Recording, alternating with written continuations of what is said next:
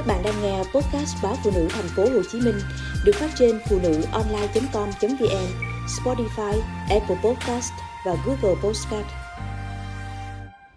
Tình trạng chán ăn tâm thần ở thanh thiếu niên đang trở nên nghiêm trọng.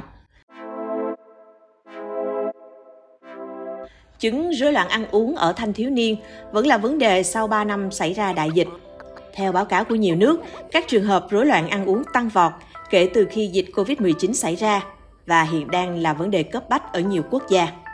Kết quả khảo sát mới công bố ngày 24 tháng 11 của chính phủ Nhật Bản cho thấy số trẻ em ở nước này được chẩn đoán mắc chứng chán ăn tâm thần, một chứng rối loạn ăn uống vẫn ở mức cao trong năm thứ ba sau khi bùng phát COVID-19.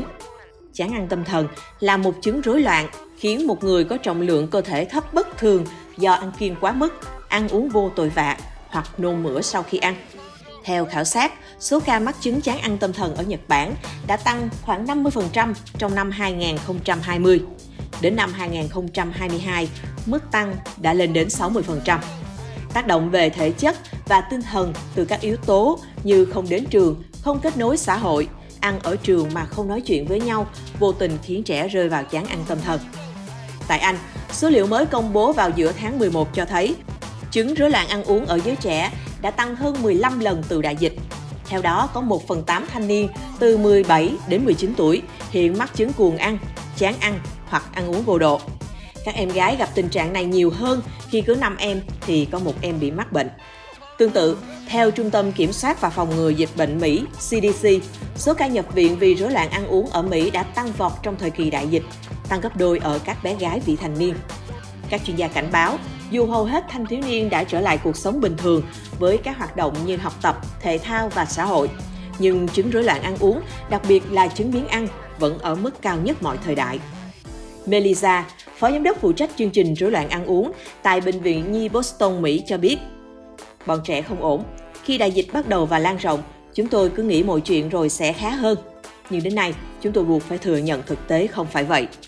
Theo báo cáo gần đây từ công ty dữ liệu Trillion Health, những lần thăm khám sức khỏe liên quan đến chứng rối loạn ăn uống ở người dưới 17 tuổi đã tăng 107,4%, bệnh nhân tâm thần tăng 129,26%. Đại dịch làm trầm trọng thêm tỷ lệ lo lắng và trầm cảm. Cả hai đều là yếu tố nguy cơ gây ra hoặc làm trầm trọng thêm chứng rối loạn ăn uống. Các cuộc gọi tư vấn liên quan đến chứng chán ăn tâm thần, trầm cảm, muốn tự tử cao hơn so với bất kỳ bệnh nào khác. Ở Anh, Beat, một tổ chức từ thiện về rối loạn ăn uống cho biết, những con số đã cho thấy rõ quy mô nghiêm trọng của chứng rối loạn ăn uống ở thanh thiếu niên. Rối loạn ăn uống thường được cho là bệnh tâm thần hiếm gặp, nhưng những dữ liệu mới này cho thấy rõ ràng chúng phổ biến hơn nhiều so với những gì mọi người nhận ra và chúng ta cần phải có hành động khẩn cấp.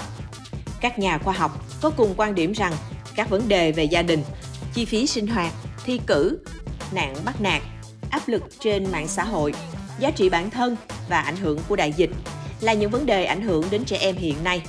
Việc tiếp xúc với môi trường trực tuyến tiêu cực có thể gây hại trong việc củng cố các hành vi rối loạn xung quanh việc ăn uống, tập thể dục và hình ảnh cơ thể không thực tế.